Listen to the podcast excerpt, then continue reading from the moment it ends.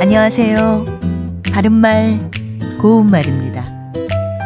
지하철이나 버스를 타보면 연세가 많으신 분들이나 신체적으로 도움이 필요한 분들이 서 있는 걸 보고서도 그저 핸드폰만 들여다보고 있는 사람들이 있어서 안타까운 마음이 들 때가 있습니다. 이처럼 어떤 사람이 다른 사람을 보고도 안 본 듯이 행동하는 것을 가리켜서 본척 만척하다 또는 본체 만체하다라고 합니다.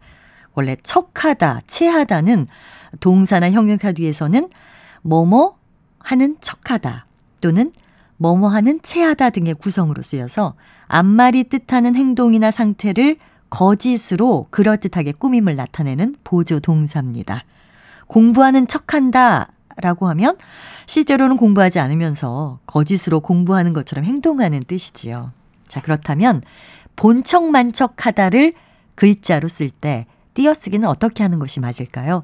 언뜻 생각하면 본과 척 그리고 만과 척의 사이를 띄고 쓸 것 같은데요. 실제로 이것은 한 단어기 때문에 여섯 음절을 모두 다 붙여서 쓰고요.